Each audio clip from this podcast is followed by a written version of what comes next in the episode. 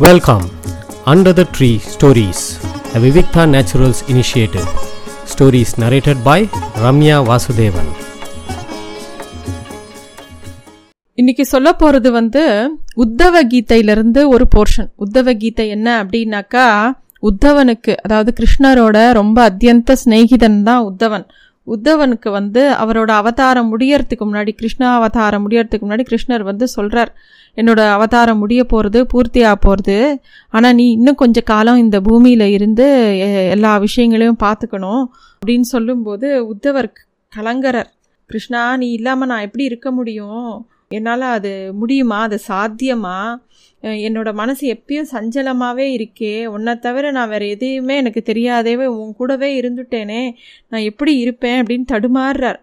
அப்போ வந்து கிருஷ்ணர் சொல்றார் நான் இல்லாத எந்த இடத்துலையும் நீ இருக்க போகிறதில்ல உறவு பாசம் நட்பு எல்லா பந்தத்தையும் விட்டுட்டு மனசை வந்து என்கிட்ட நில நிலப்படுத்து. நான் எப்பயும் உன் கூடவே தான் இருப்பேன். அப்படின்ன உடனே உத்தவர் வந்து இன்னும் கலங்குற ரொம்ப சிரமமான விஷயத்த நீ சொல்கிற நீ இல்லாதப்ப எப்படி நான் வந்து சஞ்சலம் இல்லாமல் இருக்க முடியும்? சபலம் இல்லாமல் இருக்க முடியும்? இந்த மனசுங்கிறது ரொம்ப சபலங்கள் நிறைஞ்சது இல்லையா? நான் எப்படி இதை வந்து நிலப்படுத்தி எப்படி உன்னையே நினச்சிட்டு தியானம் பண்ண முடியும்? அதை நீ சொல்லு.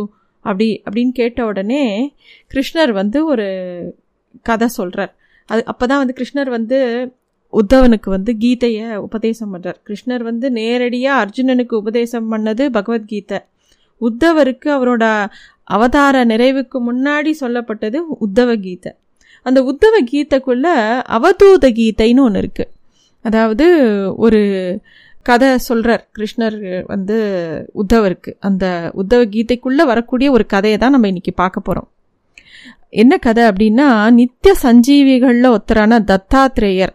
அப்படிங்கிறவர் வந்து அவர் வந்து தான் பரசுராமருக்கே குரு. நம்ம இந்த கார்த்தவீரார்ஜுனான்னு சொல்கிறோம் இல்லையா அவனுக்கு கூட அவர் தான் குரு. தத்தாத்ரேயர் யார் அப்படின்னாக்கா சிவா விஷ்ணு பிரம்மா மூணு பேரும் சேர்ந்து சேர்ந்த ஒரு சக்தி தான் தத்தாத்ரேயர். இப்போ இப்போ கூட போனோம்னாக்கா நம்ம சுசீந்திரத்தில் சே சேவிக்கிறோம் இல்லையா ஸ்தானுமாலியன். அவர் இந்த வடிவமே தத்தாத்ரேயரோட அம்சம்தான் அப்படின்னு சொல்கிறான் இந்த தத்தாத்ரேயர் வந்து தன்னோட மனம் போன போக்கில் அப்படியே ரொம்ப சந்தோஷமாக இருக்கார். இன்னொன்று ஒரு விஷயமும் சொ- சொல்லுவாள் இந்த இருபத்தி நாலு குருவை பற்றி வந்து எது மகாராஜா வந்து தத்தாத்ரேயரை பார்த்த உடனே நீங்கள் எப்படி இவ்வளோ சந்தோஷமாக இருக்கேள்?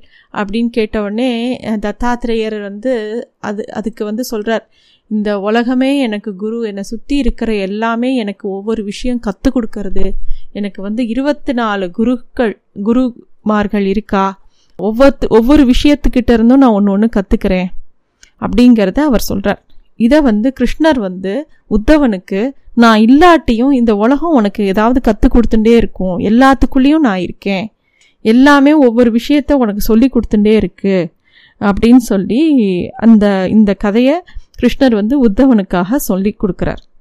இந்த கதை எப்படி சொல்கிறார் அப்படின்னாக்கா என்ன முக்கியமான இதில் ஒரு விஷயம்னாக்கா ஒவ்வொரு விஷயத்தையுமே அதாவது பூமி காற்று ஆகாயம் நீர் நெருப்பு இந்த மாதிரி நா இருபத்தி நாலு விஷயங்கள் நம்மளை சுற்றி இருக்கக்கூடிய விஷயங்களே நமக்கு ஏதோ ஒரு விஷயத்த சொல்லி கொடுத்துட்டே இருக்குது அப்படிங்கிறத சொல்கிறார் முதல்ல வந்து முதல் குரு அவர் சொல்கிறது வந்து பூமி.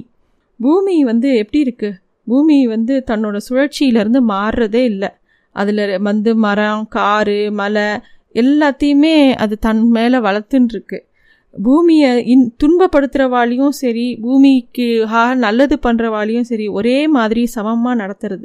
பூமி ஒரு பொறுமையை கற்றுண்டேன் அப்படிங்கிறார். ரெண்டாவது காற்று. காற்று வந்து எல்லா இடத்துலையும் வீசுறது சந்தன மரத்தையும் தாண்டி போகிறது நல்ல வாசனையும் எடுத்துன்னு போகிறது அது மாதிரி சாக்கடை அழுக்கு அது எல்லாம் அந்த நாற்றங்களையும் அது வந்து எடுத்துன்னு போகிறது ஆனால் எதுவுமே அதுக்கு மேலே ஒட்டலை. அதனால் காற்றோட தன்மை எதுவும் மாறுறதில்ல. அது மாதிரி நம்மளும் நம்ம மனசில் எவ்வளவோ பேர்கிட்ட பழகுவோம் உலக விஷயத்தில் எல் எவ்வளவோ விஷயங்களில் ஈடுபடுவோம். ஆனால் நம்மளோட நிலையை மாறக்கூடாது. பற்றற்று இருக்கணும் நம்ம மனசு. அப்போ தான் பகவானோட சிந்தை நம்மக்கிட்ட வரும். அப்படிங்கிறதுக்கு அதை ஒரு உதாரணமாக சொல்கிறார் மூணாவது குரு ஆகாயம். ஆகாயம் வந்து எல்லா அண்டத்தையும் வியாபிச்சு இருக்குது எந்த அண்டத்தோடையும் ஒட்டலை எது மேலேயும் ஒட்டலை. யோகியும் அப்படி தான் இருக்கணும். நம்ம மனசும் அப்படி தான் இருக்கணும். உலகத்தில் எந்த விதத்துலையும் பந்தப்படாமல் தனிமையாக இருக்கணும். அப்படிங்கிறது தான் அதோட பாடம் அப்படிங்கிறார். நாலாவது குரு வந்து நீர் தண்ணி. யார் என்ன பேதம் இல்லாமல் அது எப்பயுமே குளிர்ச்சியாக இருக்குது எல்லாருக்கும் தாகத்தை தீர்க்கிறது.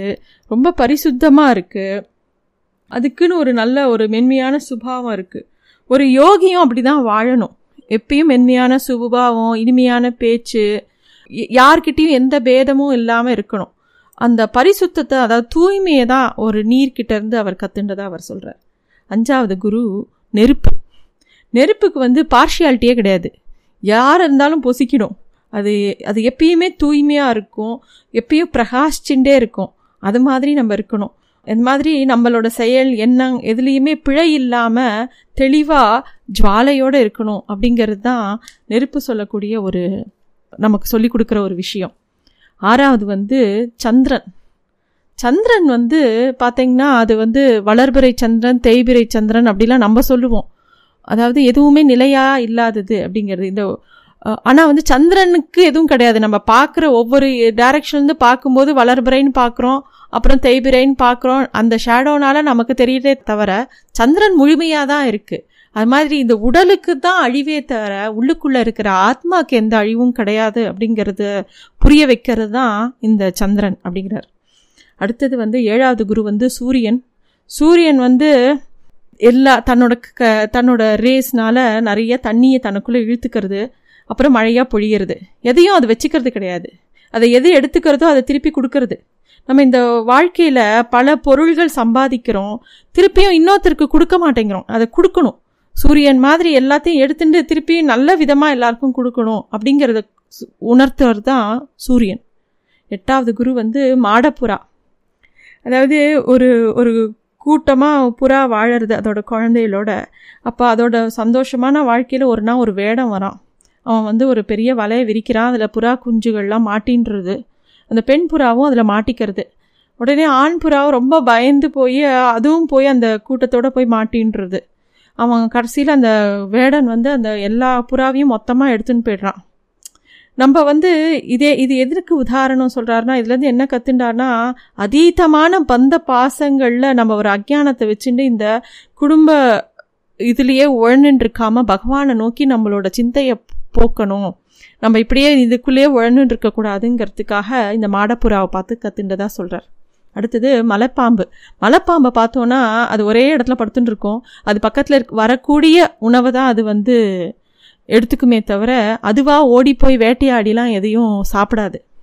யோகியும் அது மாதிரி தான் தனக்கு கிடைச்ச ஒரு விஷயத்தை வச்சு திருப்தி அடையணுமே தவிர இது சுவையாக இருக்குது இது சுவையற்றது இது குறைவாக இருக்குது இது நிறைவாக இருக்குதுன்னு நம்மளை போட்டு அதுக்காக ஒரு பொருளுக்காக நம்ம வந்து மனசை உழைச்சிக்க கூடாது. அப்படிங்கிறத மலைப்பாம்பு மூலமாக கத்துன்றதா சொல்கிறார் பத்தாவது குரு வந்து கடல். கடல் வந்து ரொம்ப ஆச்சரியமான விஷயம். மழை பெய்யறதுனால கடல் பெருசாகிறதில்ல இல்லை ரொம்ப வெயில் அடிக்கிறதுனால கடல் குறையறதில்லை. அது எப்பயும் ஒரே மாதிரி அழகாகவும் கம்பீரமாகவும் இருக்குது இல்லையா? அது மாதிரி தான் நம்மளும் இருக்கணும். சந்தோஷம் துக்கம் எது வந்தாலும் நம்ம மனநிலைமையில் எந்த மாற்றமும் இருக்கக்கூடாது. உள்ளுக்குள்ளே அந்த நேர்கோட்டில் எப்பயுமே ஒரு ஒரு சலனம் இல்லாமல் இருக்கணும் அப்படிங்கிறத வந்து கடல் மூலமாக தான் கற்றுக்கிறார் பதினோராவது குரு வந்து விட்டில் பூச்சி. விட்டில் பூச்சி வந்து என்ன பண்ணுறதுன்னா அந்த எப்போ பாரு அந்த வெளிச்சத்தை பார்த்தோன்னே சந்தோஷப்பட்டு கிட்டே போய் கடைசியில் அதுலேயே விழுந்து செத்து போயிடும். அது மாதிரி நம்மளும் வாழ்க்கையில் பல போகங்களை பார்த்து அதுக்குள்ளே விழுந்து மாட்டின்ட்டுருவோம் அதுக்குள்ளே விழுந்து செத்து போயிடும் அந்த மாதிரி இல்லாமல் இருக்கணுங்கிறதுக்கு தான் அந்த விட்டில் பூச்சியை உதாரணமாக சொல்கிறார் அடுத்தது வந்து தேனி. தேனி வந்து எந்த பூவையும் சிதைக்காமல் அழகாக தேன் எடுக்கும். அது தான் கூட்டத்தில் வந்து கூட்டில் வந்து சேமித்து வைக்கும். அது தேனி சேமிக்க சேமிக்க வச்சுட்டு இருக்கோம் திடீர்னு ஒரு ஆள் வந்து எல்லாத்தையும் எடுத்துன்னு போயிடுவான். தேனீக்களும் அழிஞ்சு போயிடும். அதோடையே சேர்ந்து. அதில் அது மாதிரி நம்மளும் வந்து இல்லறவாசிகள் எல்லாரும் என்ன பண்ணுவோன்னா நிறையா நமக்கு வேணுங்கிறத விட ஜாஸ்தி எடுத்துப்போம். இந்த உலகத்துலேருந்து சேமித்து சேமித்து வைப்போம். பொருட்களையோ இந்த லௌகீக விஷயங்களில் சேமித்து வைக்கிறதுனால எந்த பயனும் இல்லை. அதோடு சேர்ந்து நம்மளும் அழிஞ்சிடுவோம். எதுவும் நம்ம எடுத்துட்டும் போக முடியாது.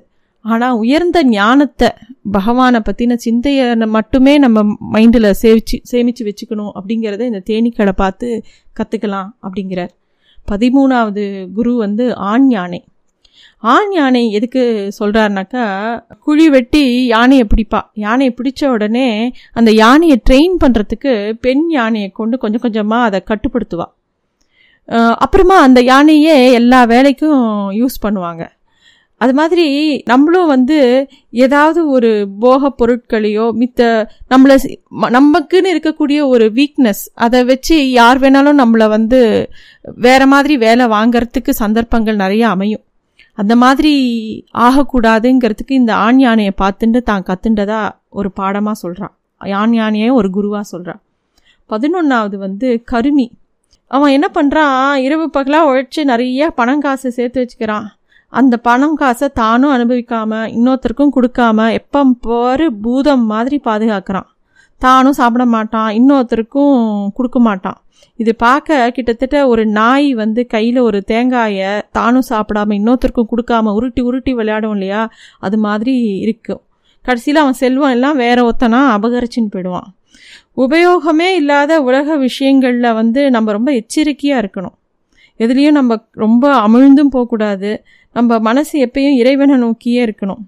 கருமிக்கு வந்து எப்படி செல்வம் அவனுக்கு பயன் தராது போல நம்மளுக்கும் வந்து தேவையற்ற விஷயங்கள் எதுவுமே நமக்கு பயன் தராது அப்படிங்கிறது தான் இது மூலமாக கத்துண்டார் அப்படின்னு சொல்கிறார் பதினொன்றாவது குரு வந்து மான். அதாவது பதினைந்தாவது குரு வந்து மான். மான் வந்து எப்படின்னாக்கா வேடனோட வேடன் ஏதோ அதுக்கு வேடிக்கை காமிச்சு காமிப்பான். அதை பார்த்து மயங்கிடும் மான். தன்னோட அறிவை இழந்து அவன் அந்த அந்த விஷயத்துக்கு பின்னாடி போகும். அவனும் உடனே அன்பு அம்பு அம்பு எய்தி அதை கொன்னுடுவான்.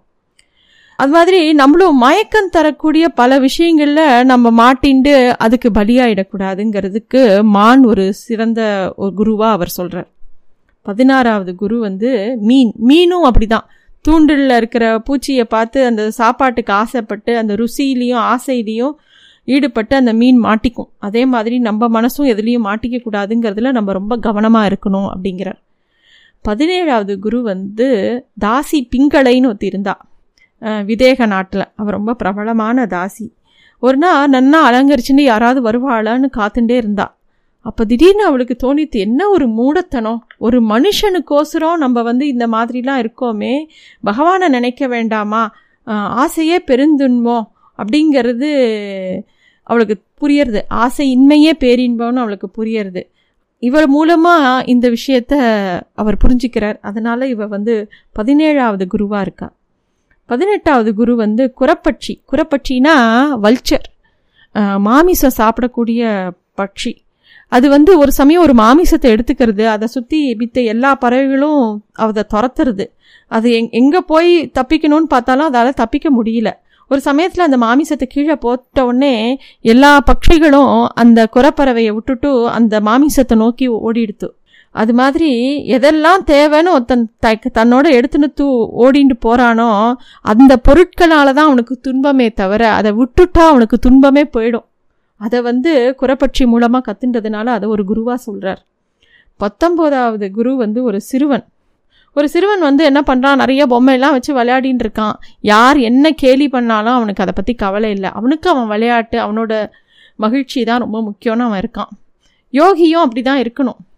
தனக்குள்ளேயே கரைஞ்சிக்கணுமே தவிர வெளி உலகத்துக்கு சொல்லக்கூடிய மான அவமானங்கள் எதுவுமே அவனை பாதிக்கக்கூடாது. அவனோட ஆத்ம ஞானம் மட்டுமே முக்கியம் அப்படின்னு அவன் இருக்கணும். அதை அந்த ஒரு சிறுவன் மூலமாக அவர் கற்றுக்கிறார் இருபதாவது குரு வந்து ஒரு இளம் பெண். அவ என்ன பண்ணுறான்னாக்கா ஒரு சமயம் அவள் வீட்டுக்கு யாரோ அவளை பெண் பார்க்க வந்துடுறா. வீட்டில் அப்போ யாருமே இல்லை. அவளுக்கு ஏதாவது சமையல் பண்ணி கொடுக்கணுங்கும் போது நெல் குத்தும் போது அவள் வளையல் சத்தம் போடுறது. அப்போ வந்து அந்த வளையல் அவள் வந்து எல்லாத்தையும் ஒன்றா முறுக்கி ஒரே வளையல் ஆக்கி சத்தம் போடாமல் அந்த நெல்லை குத்துறா. அதை பார்க்கும்போது நம்ம இந்த உலகத்தை சுற்றி பல சத்தம் இருக்கும். ஆனால் அது வந்து எதுவும் நம்மளை பாதிக்கக்கூடாது. நமக்குள்ளே இருக்கக்கூடாது தியானத்தை எதுவுமே பாதிக்கக்கூடாது தவத்தை எதுவுமே பாதிக்கக்கூடாது. இந்த விஷயத்தை அந்த இளம் பொண்ணோட வளையல்லிருந்து கத்துண்டதாக அவர் சொல்கிறார் இருபத்தொன்றாவது குரு வந்து அம்பு தொடுக்கிறவன். ஒருவன் வந்து ஒரு வில்ல வளைச்சி அம்பு தொடுக்கும்போது அதே சமயத்தில் எங்கேயோ ஒரு ஊர்வலம் ஒரு அரசன் வரான். ரொம்ப பயங்கரமாக சத்தம் இருக்குது அப்படின்னா கூட அவன் பார்வை எதையுமே இது பண்ணாமல் ஃபோக்கஸ் அப்படியே அவன் ரொம்ப ஃபோக்கஸ்டாக அவன் அவனோட அன்பு எய்தறதுலேயே அவன் வந்து கவனமாக இருப்பான். அது மாதிரி நம் ஒரு யோகி வந்து எப்பயுமே தன்னோட ஆத்மாவையே நிலையே அவனோட சிந்தை பூரா இருக்கணுமே தவிர வெளிப்புற விஷயங்கள் எதுவுமே அவனை பாதிக்கக்கூடாதுங்கிறத அவன் மூலமாக கத்துண்டதா சொல்கிறார் இருபத்தி ரெண்டாவது குரு வந்து பாம்பு. அதுக்கு அதுக்கு வந்து பாம்புக்கு வந்து தனக்குன்னு ஒரு இடமே அமைச்சிக்காது. அது எங்கெல்லாம் புத்து இருக்கோ அங்கே போய் ஒதுங்கிக்குமே தவிர அதோட வீடுன்னு அதை சொல்ல முடியாது. அது தனியாக தான் சஞ்சரிக்கும். யோகியும் அப்படி தான் இருக்கணும். எதையுமே தனக்குன்னு வச்சுக்காம எது மேலேயும் பந்தமோ எது மேலேயும் கவலையோ வச்சுக்கவே கூடாது. அப்படிங்கிறது தான் அதோட உட்பொருள்னு சொல்கிறார் இருபத்தி மூணாவது குரு வந்து சிலந்தி. சிலந்தி வந்து தன்னோட மார்பிலேருந்து உண்டார ஒரு நூலை கொண்டு விளையாட்டாக சிலந்தி வலை அமைக்கிறது. அப்புறம் வாயில் அதையே திருப்பியும் தனக்குள்ளே ஈர்த்துக்கிறது. இந்த மாதிரி தான் பகவானும் பண்ணுறாராம் பிரபஞ்சத்தை வெளிப்படுத்தியும் திருப்பியும் அதை லீலா விபூதியாக்கி திருப்பியும் தனக்குள்ளேயே ஏற்றுக்கிறாராம் நமக்கு ஞானம் ஏற்படணும் அப்படிங்கிறது தான் இந்த ஞானத்தை நமக்கு வரணுங்கிறதுக்கு உணர்த்துக்கு தான் இந்த சிலந்தி வலை இப்படி பண்ணுறது அப்படின்னு சொல்கிறார் இருபத்தி நானா நாலாவது குரு வந்து குளவி பயம் கவலை வெறுப்பு ஆசை அப்படின்னு எதால் தூண்டப்பட்டாலும் ஒரு மனிதன் ஒரு மனிதனால் எதை சிந்திக்கிறானோ அதையே அடைகிறான் அப்படிங்கிறதுக்கு தான் இது. இந்த ஒரு குழவி வந்து முதல்ல புழு மாதிரி இருக்குது அப்புறமா அது குழவியாக மாறுறது. அது மாதிரி நம்ம எதை சிந்திக்கிறோமோ அதுவாகவே மாறிடுறோம் அப்படிங்கிறது ஒரு விஷயமா சொல்கிறார் அதை தான் குழவியை பார்த்து சொல்கிறார் அதனால தான் நம்ம சத் விஷயங்களையே யோசிக்கணும் சத் சங்கத்திலேயே இருக்கணும். அதே விஷயங்களையே யோசிச்சுட்டு இருந்தோம்னாலே அதாவே மாறிடுவோம். நம்ம எதை ஆசைப்படுறோமோ அதுவாகவே நம்ம மாறிடுவோம். இதுதான் இந்த இருபத்தி நாலு குருமார்களை பற்றி தான் வந்து கிருஷ்ணர் வந்து விளக்குறார். ஒரு நிமிஷம் தடுமாறுறார் உத உத்தவர். கிருஷ்ணா நீ சொன்ன தத்துவம்லாம் என்னோட குழப்பத்தை குறைச்சுடுத்து ஆனால் நீ யோகம் யோகம்னு ஒன்று சொல்கிறியே அந்த விஷயம் என்ன? யோகினா யார்? அவன் எப்படி இருப்பான்? எப்படி இருக்கணும்? அப்படின்னோடனே கிருஷ்ணர் சிரிக்கிறார். நீ உனக்கு கேட்கறதுக்கு பிரியமாக இருக்குது அதை பின்பற்றத்துக்கும் ஆர்வம் இருக்குது இது இதை நீ தெரிஞ்சுக்க பி ரொம்ப ஆசைப்படுற அதில் எனக்கு ரொம்ப சந்தோஷம். இதை பற்றி நான் உனக்கு இன்னும் நிறையா விவரமாக சொல்கிறேன்னு சொல்லிட்டு உத்தவ கீதத்தை உத்தவ கீதையை இன்னும் நிறையா கதைகள் சொல்ல ஆரம்பிக்கிறார். இன்னைக்கு இந்த இருபத்தி நாலு குரு பற்றி தான் நான் உங்ககிட்ட பகிர்ந்துக்கணும்னு ஆசைப்பட்டேன். இது ரொம்ப விரிவாக ஒவ்வொருத்தர் நிறைய விளக்கம் கொடுத்துருக்கா. நான் எவ்வளோ தூரம் சுருக்கமாகவும் ஞாபகம் வச்சுக்கபடி இதை வந்து உங்களுக்கு சொல்ல ஆசைப்பட்டேன். சொல்லிட்டேன். நன்றி. Thanks for listening to stories under the tree a Vivikta naturals initiative